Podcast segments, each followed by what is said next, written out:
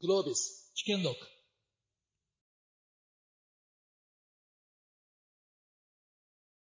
早速始めていければと思いますけれども、まあ、本日 G1 サミットですね、生成 AI というキーワードでやってますが、今2023年の6月でして、GPT-4 が出て大体約半年のタイミングです。で、今年の G1 サミット1月でですね、あの、GPT-4 が出た4日後にセッションがあって、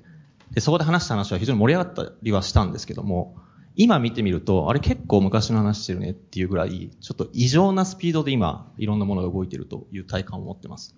で、他の午前のセッションでもですね、あの、まあ、変化早すぎて全体像がつかめないとか、よくわからんって話がかなり出てたんですけど、それ結構最前線でやってる人も一定そうかもしれなくて、じゃあそこに、こう、そうは言っても追いつく一つの方法って何なのっていうと、ちょっと私の理解ではですね、実際に動かしてさ触って作ってる人とか、あるいはグローバル横断で、こういろんなものを見ている人とか、まあそういう人たちを集めてディスカッションすると、まあそれが唯一の方法なんじゃないかということで本日ということでございます。はい。じゃあ早速始めていければと思いますけれども、まず、ヒロさん、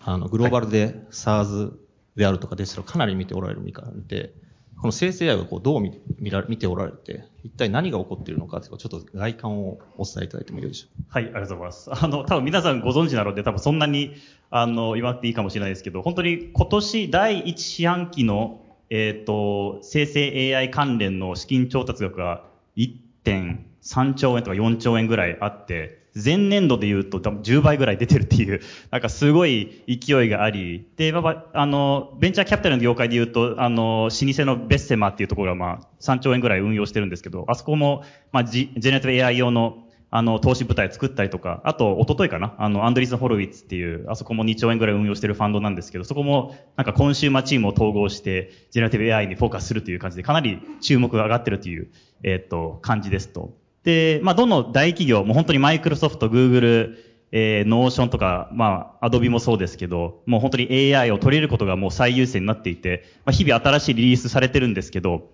えっ、と、まあ、いきなりちょっと自分のスタンスから入っていくとですね、えっ、と、結構まあ今までのこう、パラダイムシフトって、た例えばソーシャルとかモバイルって、結構そのソフトウェアの配布の仕方を変えていった dis disruption だと思うんですよね。なんで、ソーシャルを通して、口コミを通してソフトウェアを広げるとか、あと、スマホの場合は、こう、モバイルデバイスを、の、まあ、プラットフォームに乗っかって、新たなソフトウェアを販売するっていう、えっ、と、手段を作ってくれてるんですけど、でも、 generative AI って意外に、その distribution、そのソフトウェアを広げる方に、あんまり disruption してないんですよね。なので、意外にあの、大手も結構メリットを得られるような、あの、こう、パラダイムシフトになっていて、で、よくこういうシフトが起こると、新たなスタートアップたくさん参入するチャンスが出てくるって思われがちなんですけど、意外にそんなにないんじゃないかと思ってる派ではあります。一方、あの、01じゃなくて、10とか10、100のあの企業はかなり、えっと、このジェネラティブ AI によってかなりメリットを得られるかなと思っていて、で、一番象徴的というか、まあ、あの、わかりやすい例で言うと、 Notion AI だったりとか、まあ、 Canva もそうですけど、まあ、すでにこう、何百万人とか、あ何億人ってユーザーがある、えー、抱えているようなところが、まあ、すぐにそのジェネラティブ AI を投入して、まあ、一気にその提供価値を上げていくっていう、もうプライシングも上げられていくっていう状況なので、まあ、結構もう、もう今すでにあるスタートアップが結構メリットを得られる状況なのかなと思ってるって感じですね。はい。そうそうは言ってもすごいお金がレイズされていて、それは主にどういうところにアロケーションされていってるって感じですか？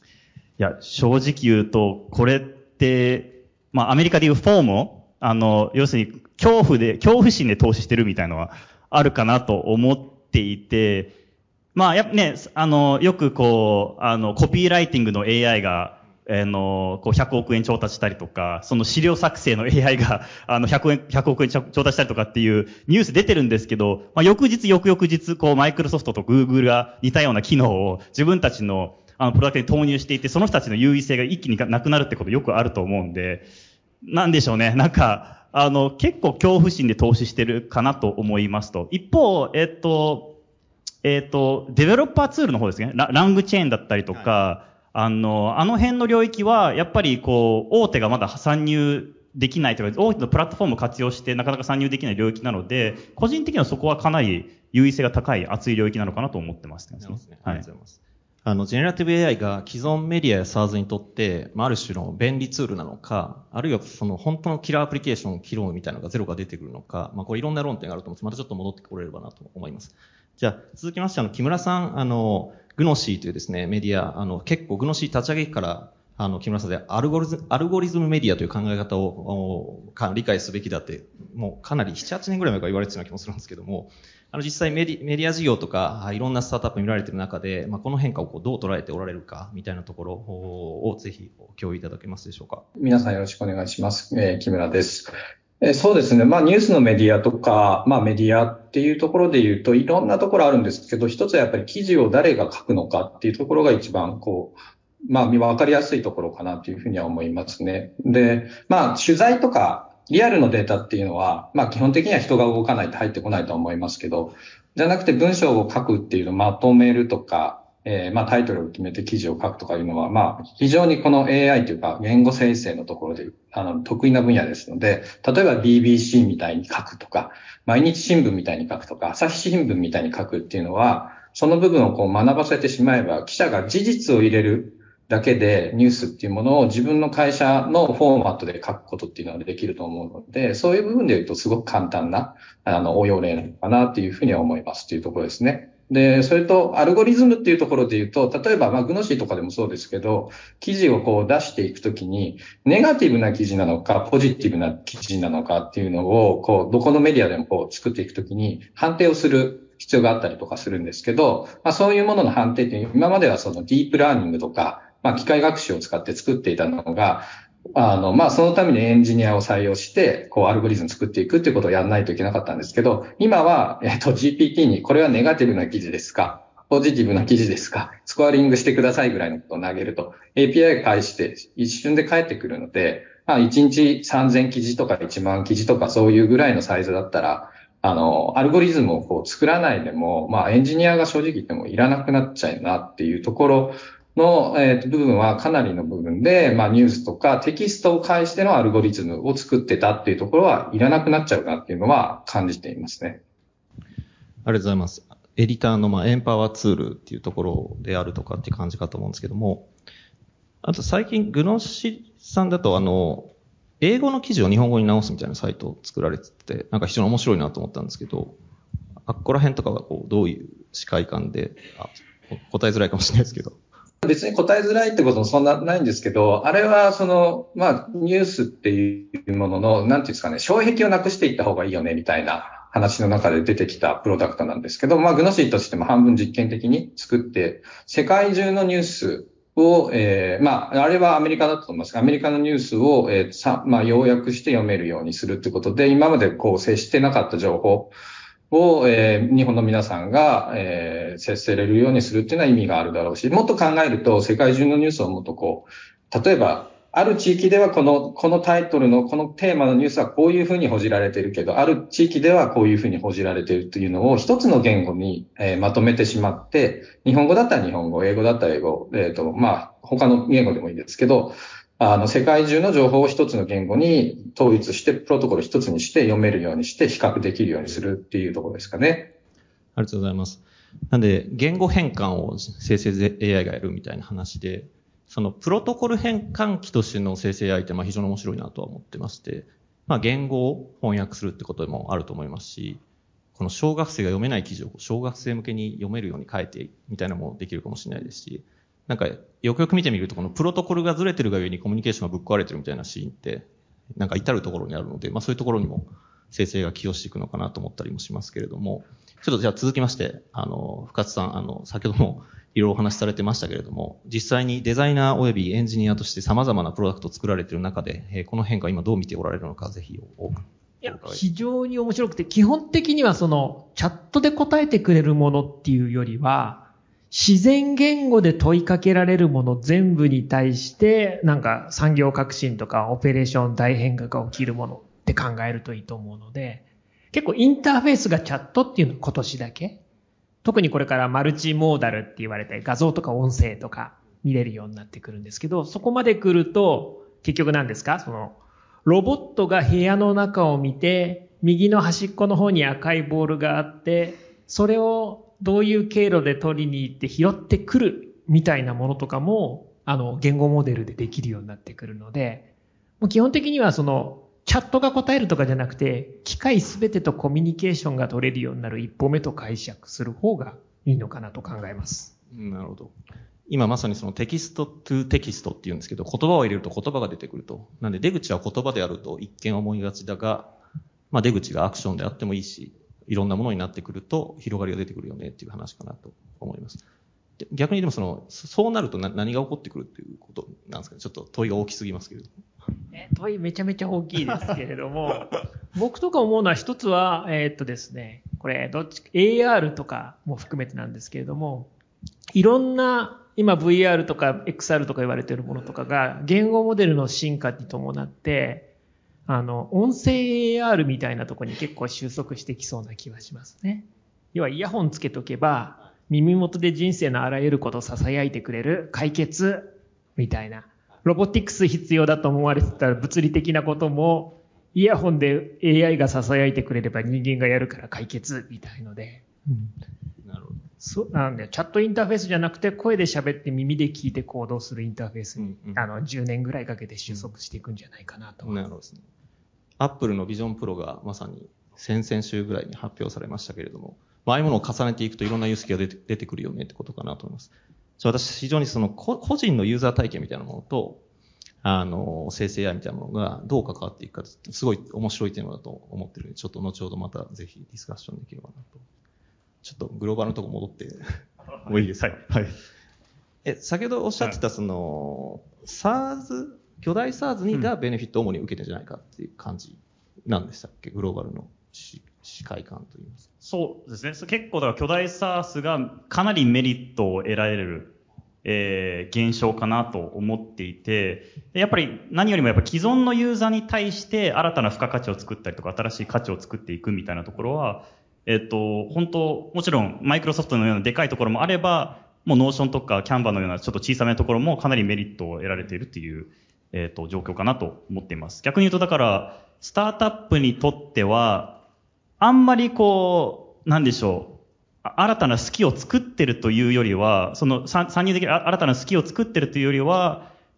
結構そのスタートアップに対しても、あの参入のハードルを上げてるものなのかなと思っていて、なのではい、やっぱどういうワークフローを抑えてるのかだったりとか、どういうデータを抑えてるのかとか、それがちゃんと優位性になるかどうかっていうのが、まあその参入のこう基準になってくるので、なんか AI があるからないからってこの基準がなくなるかというとそんなことないっていう感じですかね。うん。それって SARS の世界で言うと、うん。まあその生成 AI の変化によりそういう変化が起きているのか、その10年ぐらい前から続いている、いわゆるその全部ホワイトスペースじゃん、そこに SARS が入り込もうつってすごいこう伸びていく中で、そのクラウド空間自体がこう隣接が当たるようになったから起こってる変化なのかって、なんか、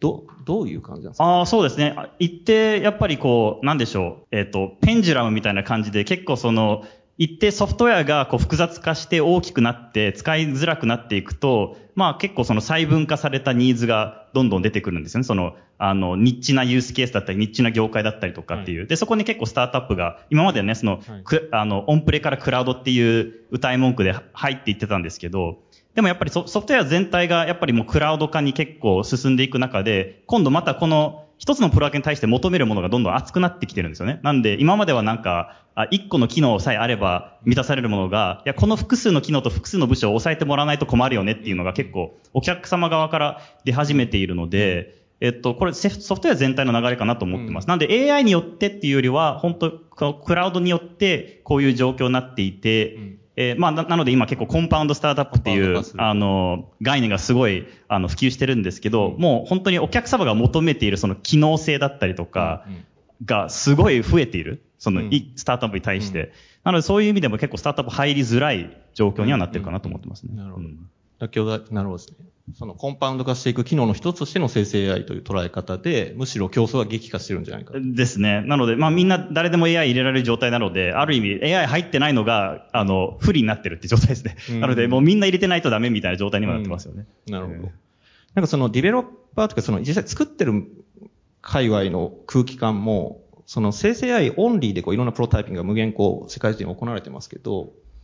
まあそのアングルでいきなりこう爆伸びしてるアングルがいっぱい出てきてるかってなんかそういうわけでもないのかなとも思っていて、だとするとどちらかというと巨大プレイヤーが活用してる感じっていうのがアメリカもそんな感じって感じなんですかね？そうですね。えっと、そういう感じで。で、まだ結構実験的というか、おもちゃ的に使ってる人多いですよね。なんで、まあ、なんか、まあ、ね、ね、ノーション AI を100%信用するかというと、多分みんなこう、そのクリエイティブのプロセスの中でノーション AI を使ったりとか、まあ、 Canva もそうですね。その、なんかこう、クリエイティブのプロセスの中でいくつか提案してもらって、最後は人間が決めるみたいな、あの、プロセスなので、なんか100% AI にこう、任せるとか、あの、依存するっていうこう、ソリューションはまだないと思っていて、それは、ある意味、まあ AI の今の精度の限界っていうところもあるかもしれないですね。うん、ちょっと違う切り口として、ちょっと一瞬話飛ぶように聞こえるかもしれないですけど、プロダクトデザインとか、プロダクト設計と生成 AI みたいなところをちょっと議論していきたいなと思うんですけど。僕、プロダクト設計で一番大きく感じるのは、今の産業の話に近いんですけど、これから数年で日地市場大体死ぬみたいなとこがある気がするので、日地市場に手出していいのかみたいなスタートアップの戦争戦略を含めたプロダクトデザインは大きく変わる気がします。その、そのもう、もうちょっと日地市場死ぬのこそれもう少し噛み砕くと、従来までのスタートアップのエコシステムって、その、マイクロソフトワードとか、ああいうでかいものが顧客の90%とかドーンとか取っても、MS ワードではできないこんなかゆいところやりますみたいなのがプロダクトとして成立したりとか、MS がやってこないこのフィールドのための便利機能とテンプレートいっぱいあります、やりますみたいなのが市場として成立してたじゃないですか。これってなんでかっていうと、まあ、市場を取るときに一番でかいとこ取るのがいいし、でかいとこにプロダクトフォーカスすると端っこに隙間が生まれるっていうのが構造上のものだったと思いますと。ところが、大規模言語モデルとか、生成 AI がこれからこういうプロダクトに入ってくると、その、例えばワードとかでも、ど真ん中は自分たちでやります。浮いてる隙間の部分も、例外的な処理を言語モデルに任せることによって、その、例えば今までだったら、えっ、ー、と、MS のワードのテンプレートに生活保護の申請書とか入ってなかったと思うんですけれども、何でもテンプレート白衣を言語モデルにお願いしてね、みたいなものが突っ込まれることで、履歴書フィールド消滅、申請書フィールド消滅、行政のなんちゃかフィールドも消滅みたいに、ニッチフィールド全部でかいところに食われるみたいな、みたいな、そういう構造が起きてくるんで、そうならないニッチを探さないといけないな、のが、プロダクトデザインって大きいんじゃないかと思います。なるほど。木村さんどうも、どう思われますかって振っていいのかわかんないですけど、すごいうなずかれてましたけど。そうですね。うん、まだそのテキストぐらいなので、今は。あの、まだあれですけど、ここから1年かかんないうちに UI とかも全部こう作られてアプリとか Web のインターフェースとかもできるようになると思うんですよね。で、今その僕もコード、コード書いていろんなあのプロダクト作ってますけど、UI 側作るの結構めんどくさかったりするんですよ。で、そこが繋がってしまうと、ものすごい数のプロダクトっていうのが、多分カンブリア爆発みたいに、この1年半ぐらいの間に出てき始めて、そうするとものすごい競争に陥るだろうなっていうのと、大手が今深津さんがあの言われた通り、大手があらゆることできてしまうよねっていうところなので、まあ、そその時にニッチのニッチっての本当に残るのかなぐらい、あの、なんていうんだろうな、プレイヤーがいっぱい出てきちゃって食い合っちゃうだろうなっていうふうには考えてますね。今の話はそのニッチのところが埋まってくると、で、埋まらないための戦い方って、基本的には unit economics で勝たな構造的に勝たなきゃいけないってなると、やっぱ埋まっちゃうんじゃないかっていう感じなんですよね。おっしゃってるそう多分なんかやっぱ違うところで勝負。産業構造上攻めてこれないところで勝負とか、ビジネスモデル上 MS と相反するから MS は手出してこないとか、違うところの隙間を見つけるっていうバトルが必要かもしれないですね。うんまあ、先ほどその平面の中で、まあ、でかいメインには取られて隙間空いてるよねって話だった。まあ、これ XY 軸だとすると、そうは言っても生成 AI でこの Z 軸みたいなものが立ち上がるんですみたいなものってないんですかねっていう、また難しい問いなんですが、皆さんどう思われますか？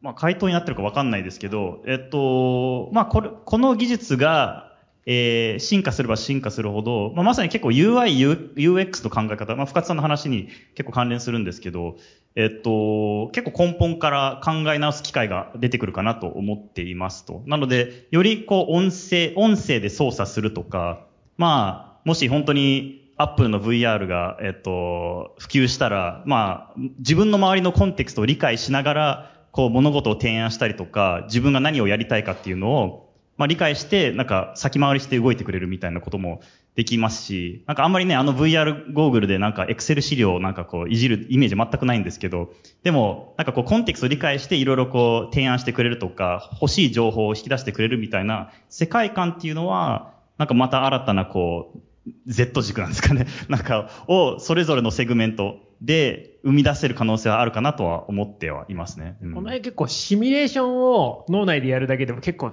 面白い勝負とか面白い展開になるな、みたいなとか。例えば、なんだろう、フィールド。英会話フィールド。英会話教室とか先生とかって、物理で先生いっぱい置いて学校を置いてみたいなのが基本じゃないですか。で、そこに英会話の AI のサービスが出ると、はいはい産業構造上先生0人の英会話サービスが出る。そう、旧英会話業界はそれをディス、あの、ディストラップとしたり、追いつけ、追い、あの、倒そうとしても、コスト構造上で動けないし、向こうの同じことをシフトしようとすると、自分たちの従業員全部保護できなくなっちゃうんで、はい。追いつけないっていうのが来るんで、うん。今きっと生成 AI の英会話サービスすげえみたいのになってると思うんですけど、うん。じゃあその次何が来るかって言ったら、OK Google ホーム僕の英語の手伝ってみたいのとか、うんネットフリックスがついたチャット AI のとこに、うん。ネットフリックスさん僕の英語の勉強手伝って流しながら解説してよみたいのがやってきて、うん。あれそうすると生成 AI の普通の英語のアプリとかどうなっちゃうの？みたいのが起きるとか、うん。そういう被せながらやって考えていくと、いろんなフィールドがいろいろひっくり返って、うん。あの、面白い未来が見えるんじゃないかなと。なるほど。確かにそうやって抽象化していくと、アップストアであるとか、あるいは OS であるとか、まあ、プラットフォームが出てきた変化に近いのかもしれないなと聞こえたりもしますけども、木村さん、ここら辺、あの、事業もやられて、かつ投資もやられていて、かつデジタルのマーケットをもう20年ぐらい見られておられるんじゃないかなと思うんですけど、ちょっとまた問いを戻っちゃうんですが、あの、生成 AI の変化をマクロで見たときに何なんだとどう捉えられておられますでしょうか？やっぱり Windows とか iPhone とかが出てきた時みたいなところで、じゃあそれ最初出てきた時にアプリケーションとかそんなそ揃ってない時にどうやって使ったらいいのかっていうのがよくわかんなかった状態に似てるかなと思っていて、なんかこう、ワードで文章書いてみたけど、え、で、どうするみたいな感じだったと思うんですよね。まあ、E メールっていうのがすごいキラーアプリだったと思いますけど、一番最初の Windows とかのところは。まあ、そういうふうな、あの、変化の、あの、一番手前のところにいるのかなっていうふうには考えていて、で、やっぱり、その GPT ってこう、ココーディングしててもこう思うんですけど、自分が思ったようにはあんまり動動いてくれなくて、で、先ほどのその英会話のアプリケーション作ろうとか思っても、言ったようにはやっぱり動いてくれなくて、あの、サービスとしてあんまりこう、いいものが出てきてないっていうのが現状だと思ってるんですよね。なので、その、象使いじゃないですけど、あれをこう、どうやって使いこなして自分が思ったように動かさせるかっていうのが一つの技術になっていて、それはプロンプトっていうよりも行動レベルでどういうふうにその GPT を組み合わせて、え使っていくのかみたいなところで、使いこなす人たちによって、それをデータいっぱい持ってる人たちいっぱいいらっしいるんですけど、それを使いこなしてどう表現していくかっていうところが非常に難しいところなので、そこをこうできる方々っていうのは、まあビジネスになるだろうなと思いますし、業務用にこう社内の、えー、と効率を上げていこうと思っても、GPT ちょっと繋いだぐらいじゃ何も生まれてこないので、そこを、まあ象使いが入っていって、えー GPT こうやって、こうやって繋ぐと、あの、動いていきますよと。うん、業務減りますよと、と例えばコーディングやってても、えー自社のデータベースをどう繋げたら、えー SQL 簡単に書けますよとか、そういうのを全部こう、象使いが入っていくっていう意味では、あの、ビジネスになる、そういう、なんですかね、OS が入ってきたので、その使い方っていうものを手前でやってあげるっていうところは、まあ、一番最初のビジネスになるところなんじゃないかなっていうふうに思ってますけどね。深津さんなんかありますか？え僕は未来予測っていうか、未来予測するときに変動しない要素を予測して貼るみたいな方なんで、えーなんかこう、ボラ、え AI 技術のボラティリティ？どこが勝ってどの技術が生き残るかわかんないけど、AI は生き残ることは確実みたいなフィールドの時は、はい。AI に貼るっていうよりも、あ GPU とか不動産とか電力に貼りたくなる気分かもしれないですね。結局、その、誰もが AI を持って、誰もがスーパーパワーを手に入れたときに、はい。最後にものを言うのは、駅前1分のレストランか、駅前15分のレストランかとか、そういうとこだったりするかもしれないとはいはいか。じゃあ、どっから議論すればいいかむずいんですけど、まあ、あじゃあ、一一個のあれは、その、ファウンデーションモデルは未来何レイヤー構造あるいはどのような住み分けになるのかっていうところとか、よく議論されるような気もしてて、皆さんどう思われますか？全然もう深僕個人の話で言うならば、今のファウンデーションモデル、その機械モデルの素人が言うと機械モデルの専門家にめっちゃ怒られるかもしれないんですけど、知識と知性がミックスされてるのがあんま実装いけてないなっていうのは思うと。まあ、あのトレーニングの仕方上、知識と知性ミックスされるのは仕方ないっていうか当たり前なんですけれども、そこのミックスされた知性に寄っかかって聞いてると、ずっと嘘つかれたりとか、ハルシネーション起きたりするし、明日のニュースわかんない、明日、明後日ニュースわかんない、毎週、毎週アップデートしなきゃとか起きるんで、早い段階で知性レイヤーと知識レイヤーとか、知性レイヤーとスキルレイヤーが分離実装されていくはずだと思うんですね。で、知性レイヤーは、まあ、 GAFA が怪獣大決戦してすげえ頭がいい、大して変わりのないモデルっていうのがいくつか出ると思うんで、そこの上にどうやって知識レイヤー、AI が使う知識レイヤー、スキルレイヤーのとこを作るかってバトルになっていくんじゃないかなと。なるほど。いや、そその知識レイヤーっていうのは、こう、その今、まさに LLM 作ってる会社が、それぞれの知識レイヤーで開発するのか、うんそれとも、各企業とかスタートアップがそれをやるかというと、なんか、深津さんどういうふうに見えてます、えー例えば、証券会社が作るとか、新聞社が作るとか、集英社が作るとか、そういうレイヤーが作りそうな気もしますけどもね。いや、本当そこら辺の問い非常に面白くて、まあ、いわゆる知識と知性を分けるとすると、じゃあ知性の定義何みたいな話になってもくるんですけど、どう思われます？な知性レイヤーって言って言っちゃいましたけど、まあ、一般常識及び論理的推察能力のレイヤーと、ファクトデータ、その他、リファレンスデータのレイヤーが分離されるっていうイメージでしょうか。なるほどうんちょっと知性っていう言い方だとふわっとしてました。すいません。まあ今の LLM って高校生でめちゃくちゃロジカルでちょっと知識あるぐらいな感じだと思うので、まあ例えばテキスト与えたら、そのテキストのコンテンツに合わせてロジカルに答えるっていうことはできるんですけど、それ以上何か推論をしたりとか、で、人間って寝てる間とかに、あの、多分やってるんですけど、今日話した内容とかを再度その記憶の中で、あの、繰り返して、もう一回その情報っていうのを作り直してると思うんですよね。で、例えば、あと、この前子供から聞いたんですけど、1日に 4, 4万回ぐらいですかね。4万回ぐらいで人間って何かを思いついて、それに対して脳を働かせてまた消えていってるらしいんです。なんですけど、今の LLM ってそういう新しい情報が入ってきたときに、そそういうことを全然やってなくて、過去テキストを読ませた内容を確率的にこう、言語を、次の言語をつなげていってるだけなので、何かをこう、情報を集約して生成して、で、その内容をさらにこう、クリスタライズしていくみたいな、推論していくみたいなところの機能っていうのが全然入ってないので、そういうものを作っていかないと、いわゆる皆さんが思ってるような振る舞いっていうことをしていってくれたりとかはしないだろうなっていうふうには思ってますね。どうですか？あ、僕ですか？は いいや、そうですね。ちょっと話がそれるかもしれないんですけど、まあ、あの、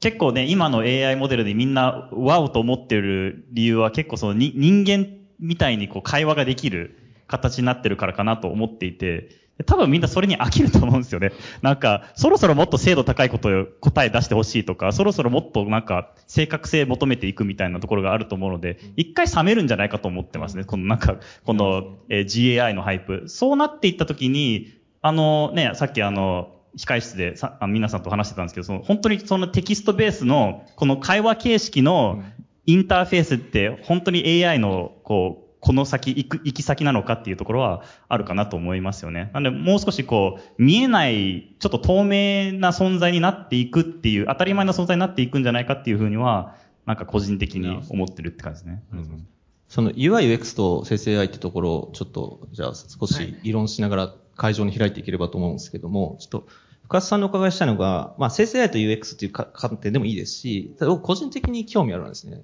深津さんいろんなツイートとかいろいろやられてる中で、こう、ユーザービヘイビアとか、ユーザーを、こうかなりフレームワークとか何かしらのフレームで普通の人じゃない見方をしてるような気がすごいしていて、なんかそこら辺絡めて少し。そういう意味だと、あの、僕は、あのまあ、ユーザーインターフェースとかサービス設計してる人は、アウトプットはポジティブなんだけど、設計するときはすごいネガティブで、すっごいストレートに言うと、平均的な人間が500字ぐらいのプロンプトをきれいに設計して駆使できるとは絶対考えないし、むしろわざわざ丁寧で適切な質問をチャットに入れてくれるようには人間はできていないって考えます。はい、なので、そもそもチャットに入力させるみたいな主導的アクションで AI を使うのはまあそんな長くないかメジャーじゃないやつで、基本的にはプロアクティブ AI の方から勝手になんかやってくるか、人間が知らない間に知らない間に裏でことを片付けていい感じにするみたいな、そっち側の方が設計としては望ましい気がしていますね。驚くほどにユーザーはパッシブであってっていうことですね。ハイリテラシーじゃなくて。なるほど。ちょっと本当はここもっと掘りたいんですけど、どうしよう。どうしよう。皆さんの意見を聞きたいです、そこら辺逆に。え、皆さんの意見？ああ、はい。そうっすですよね。実際テキスト入力ってブラインドタッチできる人って今日本に半分もいないっていうことと、でブラインドタッチじゃなくて喋れる人は言っているんですけど、まあ、我々とかコンタクトセンターの中で AI を動かしてるんですけど、すごく言葉って、こう、広くて、かつ、え、それだけでその意味、よくわかりましたねみたいな洞察をオペレーター側がしたりすごいしてて、まあ、ユーザー側の行動って、なんていうんですかね、この G1 におられる方々が捉えるよりもものすごく広い感覚っていうのを非常に強く思ってはいますね。じゃあちょっと一回開いて投票もらってからまた戻ってこれればなと思います。ちょっとかなり広いテーマなので、あの、ぜひ質問いろいろといただいて、あの、再編集してやっていければなと思いますけども、皆さんご質問いかがでしょうか？後ろの方におられる方当て、当てて、辻さんとかどうですか？はい。えっと、構造化してどう考えるのかなと思って、その、プロダクトを考えるときにその、LLM みたいな一番下のところがあって、上にアプリケーションのアーキテクトがあって、アプリケーションがあって、で、目的、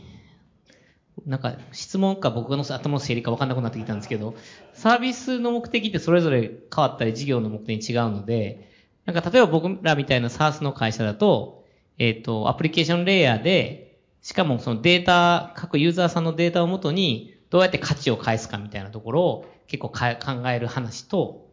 あと二つ目が、オペレーション、社内のオペレーションをどう効率化していくかっていう話と、あと三つ目として、木村さんおっしゃったように、なんかこう、例えばスマートフォン出てきた時に、LINE さんのサービスがポンって出てきたみたいに、全く新しいサービスが生まれる可能性があって、この三つをどう整理しようかなと思って、いろいろ社内で、まあ手、手動かさないとわかんないんで手動かしてやってるんですけど、なんかそ、その三つの整理をどう思われるかっていうのと、えっと、マネーフォワードがどう使ったらいいか教えてください。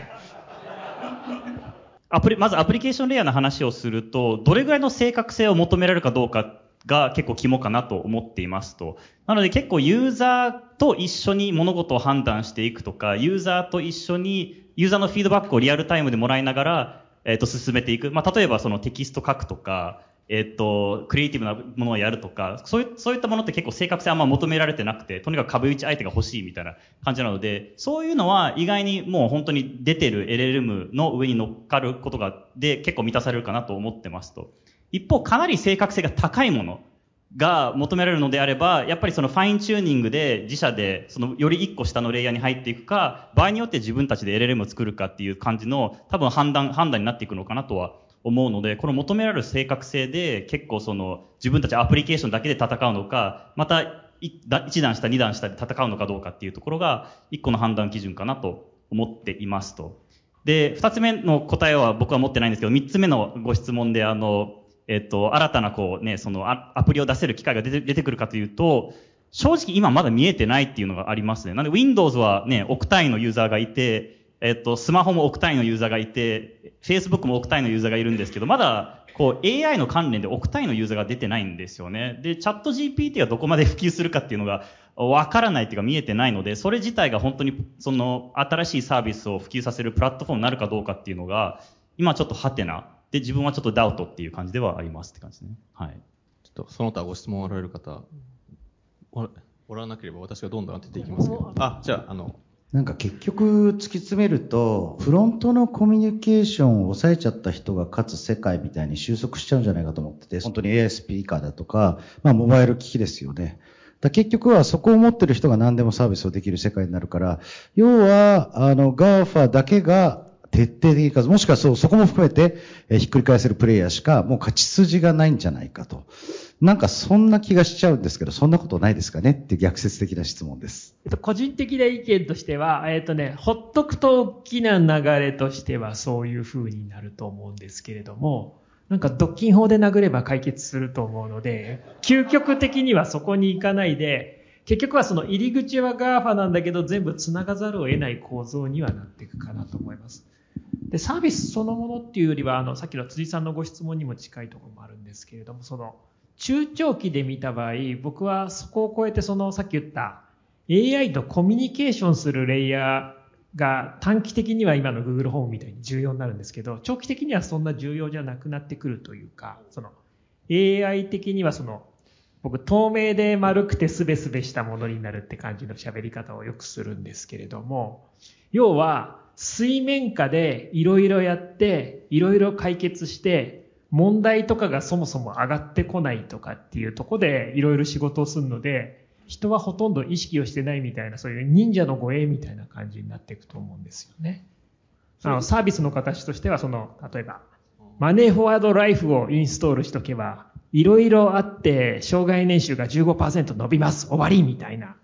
そういうような、UX としてそうなるような気もするんですけど、その裏側のプレイヤーの住み分け及び連携はどういうイメージ？なんかプラは僕逆になんかいろんな、そう特化されたチューンされた AI とか機能とかが、なんか個体じゃなくて群体となって相互にコールし合ったりとか、並行で走ったりみたいな感じになっていくんじゃないかなと。なるほど。じゃあ、い一個独占にはならないんじゃないか。は、まあ、ちゃんと法律とかで縛ればならないんじゃないかなとは。なるほどですね。じゃあちょっとこのまま全体討議の時間に入っていければと思いますので、あの、どんどん手を挙げていただければなと思います。どうぞ。あと、質問2、3個同時にってことなので、お願いします。ちょっと次、小林さんお願いします。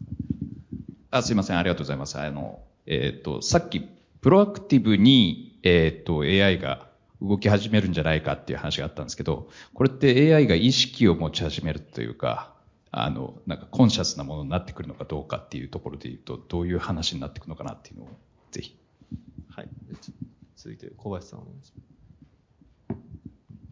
す。はい、あの、衆議院の小林です。あの、二つあってですね。一つは、まあ、政府として何を提供できるだろうかっていう時に、まあ、計算資源はなるべく提供しようみたいな話あるんですけども、まあ、国が持ってるデータですね。例えば国立国会図書館の著作権切れのデータとかって、むちゃくちゃ知識層には効くと思うんですよ。これどう提供するといいですかね？世界中にドーンと開放するとめっちゃみんな賢くなるわけですけども、競争上どうなのかねっていうのがあるので、ここの扱い方、1点目。2点目は、これは深津さんにぜひ聞きたいんですけど、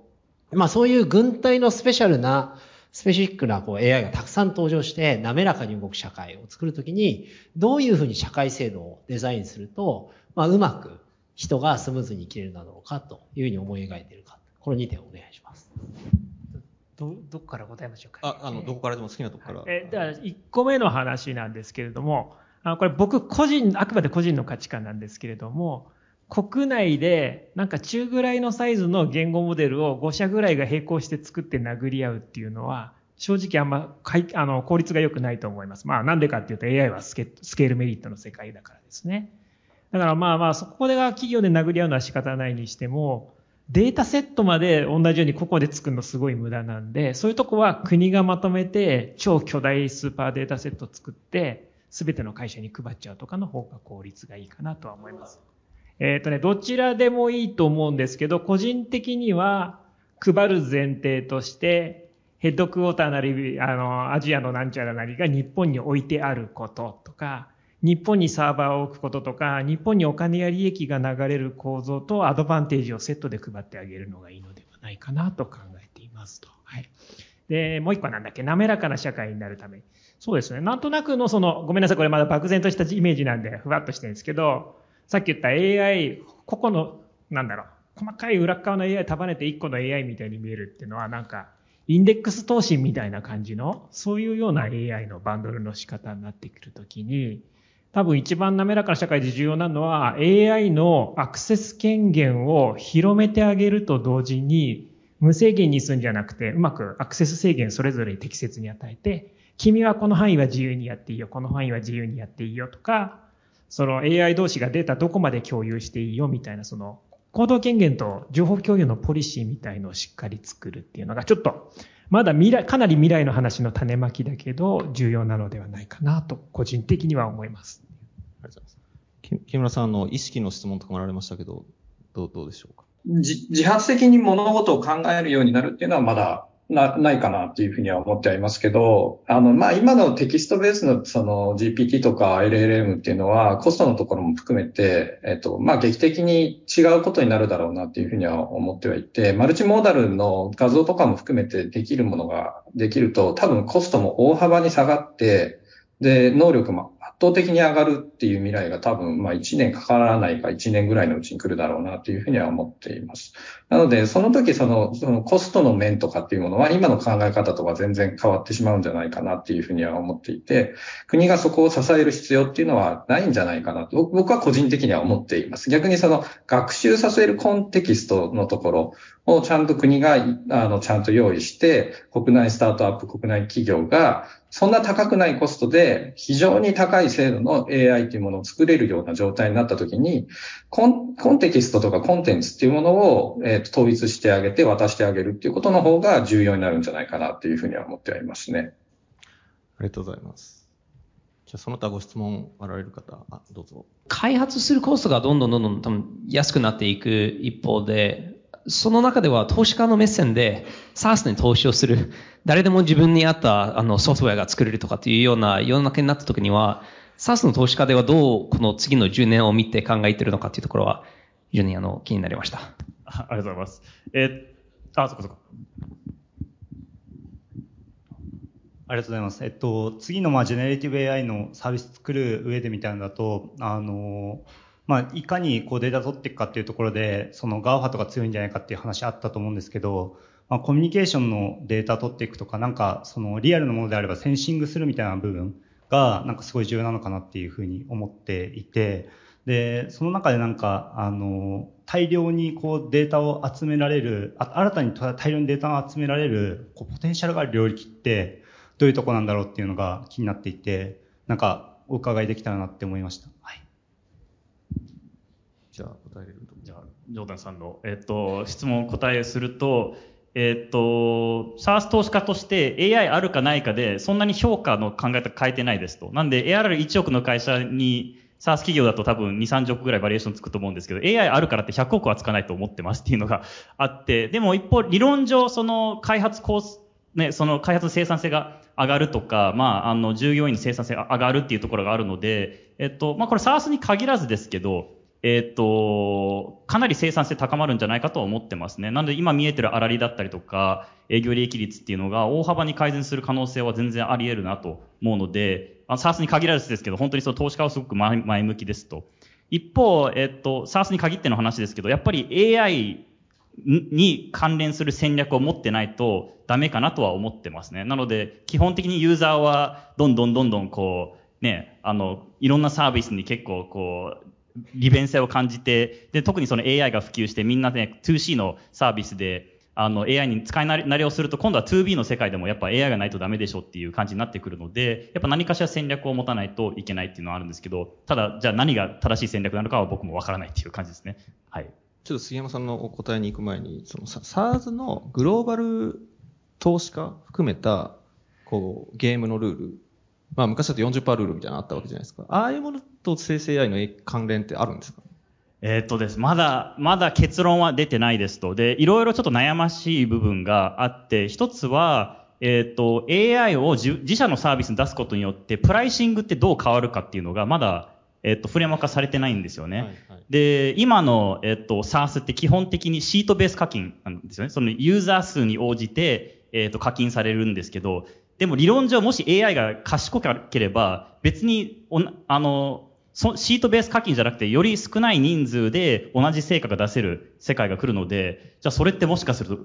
あの、単価が下がるんじゃないかみたいな、そうするとシートベース課金がダメなんじゃないかみたいな感じの、なんかいろんなこう議論が今されてるので、AI 時代の中の正しい課金体系、もしかすると価値をベースにした課金なのか、また別の資産でのあの課金なのかによって、だいぶその粗利率とか、プライシング戦略とか、そのさっきの40%ルールとかが変わってくるかなと思うので、今絶賛みんな議論して考えている最初だと思います。逆に言うと数年ぐらいでコンセンサスとかそこのゲームのルールがまたセットされるかもしれない。うん、結構早くね、結構フレーム化されていくと思うので、多分数年以内には何かしら60%ルールとか 80%ルールみたいなのができると思いますね。はい。なるほど。ありがとうございます。ちょっと先ほど杉山さんのそのデータの話に関して、どうでしょうちょうどちょっと数日前ツイートしたとこなんですけど、僕は Apple Vision とかは、あれ AR じゃなくてデータ収集マシンだと考えてて、ああいうふうに生体センサーやったらつけましたマシンみたいなところ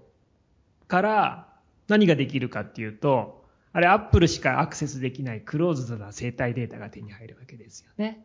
で、クローズドな生体データがあると、生体データを突っ込んだ diffusion モデル、生成モデルとかが作れるので、生体データ to text とか、生体データ to control とかそういったものができていったりとかもするので、そういうなんかデバイス含めてなのかわかんないですけど、アクセスできない特殊なデータ握るゲームにはなっていきそうな気もするかなと思います。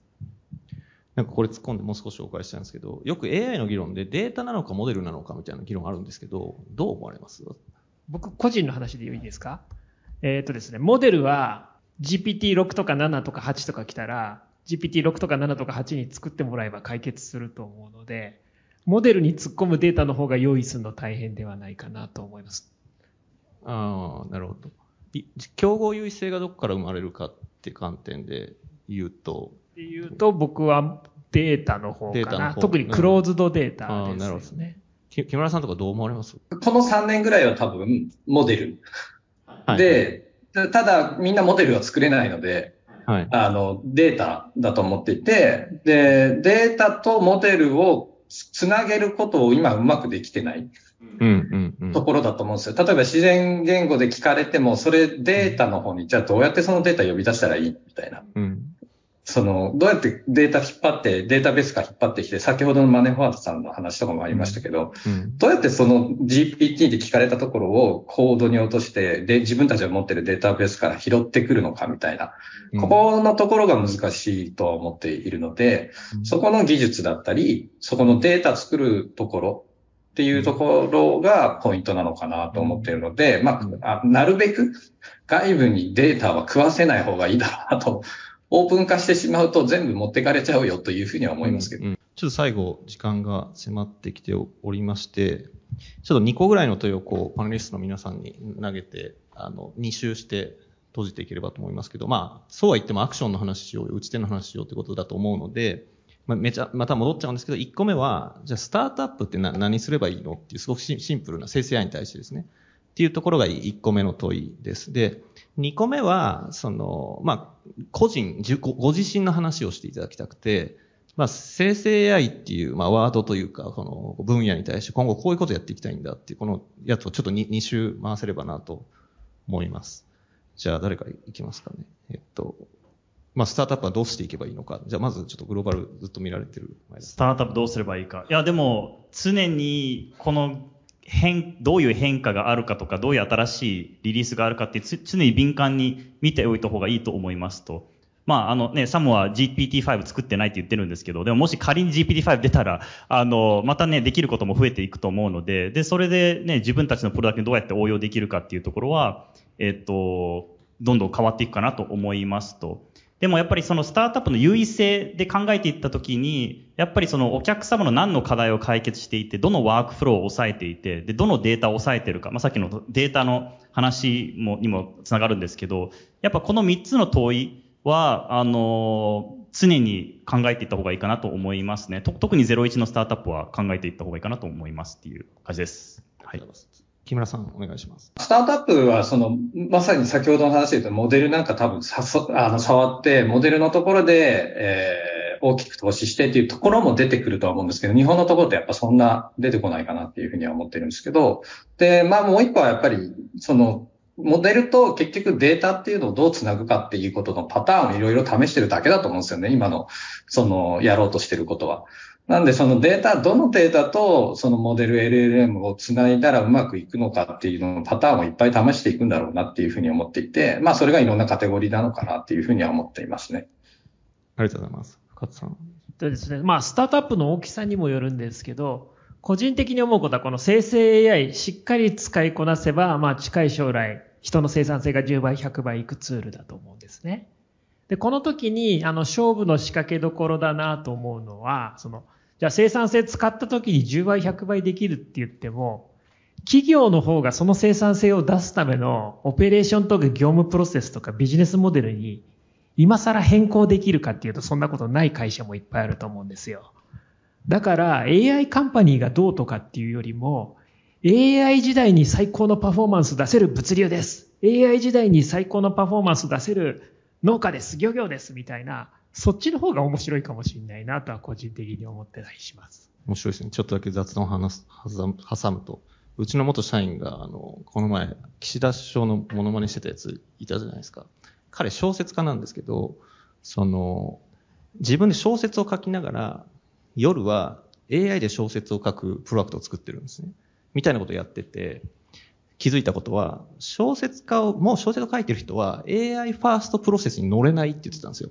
要は、もう脳の中に、こう、そのプロセスが焼き付いてるから、でも俺は漫画書いたことないから、漫画は AI で書けるって言ってたんですよね。だからその、漫画家は AI で漫画描けないって、その、なんで、そこにすごい、なんていうんですかね、こう、どう言葉で表現する難しいイノベーションのジレンマが存在してるなんか、業務プロセスリセットできない人たちのところに、業務プロセスリセットした会社作りましたっていう全然違うアプローチの方が、AI 時代楽しいかもと思うかもです。ありがとうございます。じゃあ、時間も迫ってきたので、最後、あの、まあ、ご自身の生成 AI 何していかれたいかみたいなところを、お、あの、お三方からいただいて終われればと思います。じゃあ、前田さんからお願いします。え、これ個人的に何をあ、いや、まあもちろんその AI、あの、ベンチャーキャピタリストとしてということで大丈夫ですよ。なるほどです。えっと、そうですね、あの、まあ正直言うと結構オーバーハイプされている、え、領域かなと思っています。もちろんすごいポジティブなことですし、大きな変化は出てくると思いますし、あの、これからの本当に変革すごい楽しみだとは思うんですけど、あの、あんまりこう、それの、なんかこう、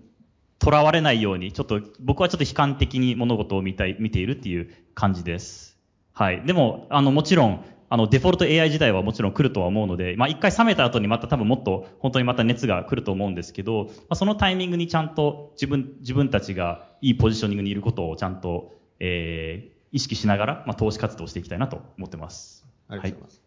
じゃあ木村さんお願いします。やっぱり今の GPT にできないことって記憶がなかったりとか、あと、なんだろう、いろんなことをこう調べてきたときに調べたものを統合して一つの考えにしたりとかすることって全然やっぱできないから人間みたいにこう役に立つようなことを言えなかったりするんですよね。なんで、その、まあ、これはもう自分がいろんな情報が入ってきて、入ってきた中のものを統合して、なんかアウトプットを出すっていうことの仕事にしてるからだと思うんですけど、それと全く同じようなことをできること、ものを、まあ、ウェブサーチを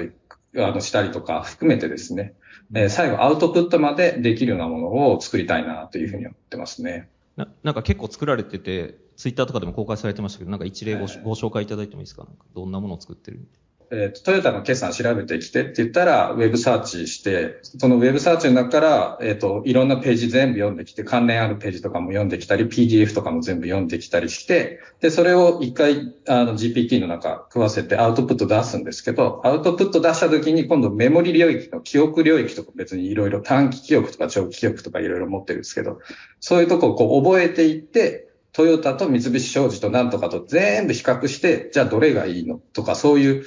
なんていうんですかね、思考を統合できるようなツールをこう自分で作ってますね。なるほど。ツイッターで多分公開されてるんで、あの、ぜひご興味ある方は見てみてください。じゃあ最後、深津さん。僕も基本的にはその新しいテクノロジー出た時は、一番最初に使い込んで一番詳しくなるっていうのが最重要だと思うので、自分もそうだし、周りの人にもお勧めしてるのは、とりあえずチャット GPT のプロだったりとか、画像生成 AI とか全部有料契約して、もう合うかどうか、仕事にマッチするか分かんなくても、あらゆるところに一旦突っ込んで触ってみましょうみたいなことやって、なんか、ボラティリティ高い中で、あらゆる局面の製品チェックするみたいなのやっとくといいなっていうのがスキル側の話で、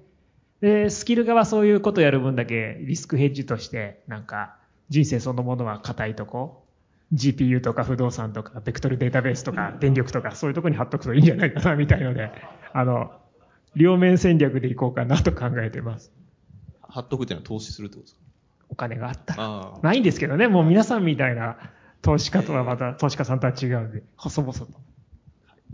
じゃあ、時間も終了ということなので、あの、ぜひですね、この後も含めて皆さんディスカッションいただければと思いますけれども、最後に、あの、パネリストの皆さんに拍手でお願いします。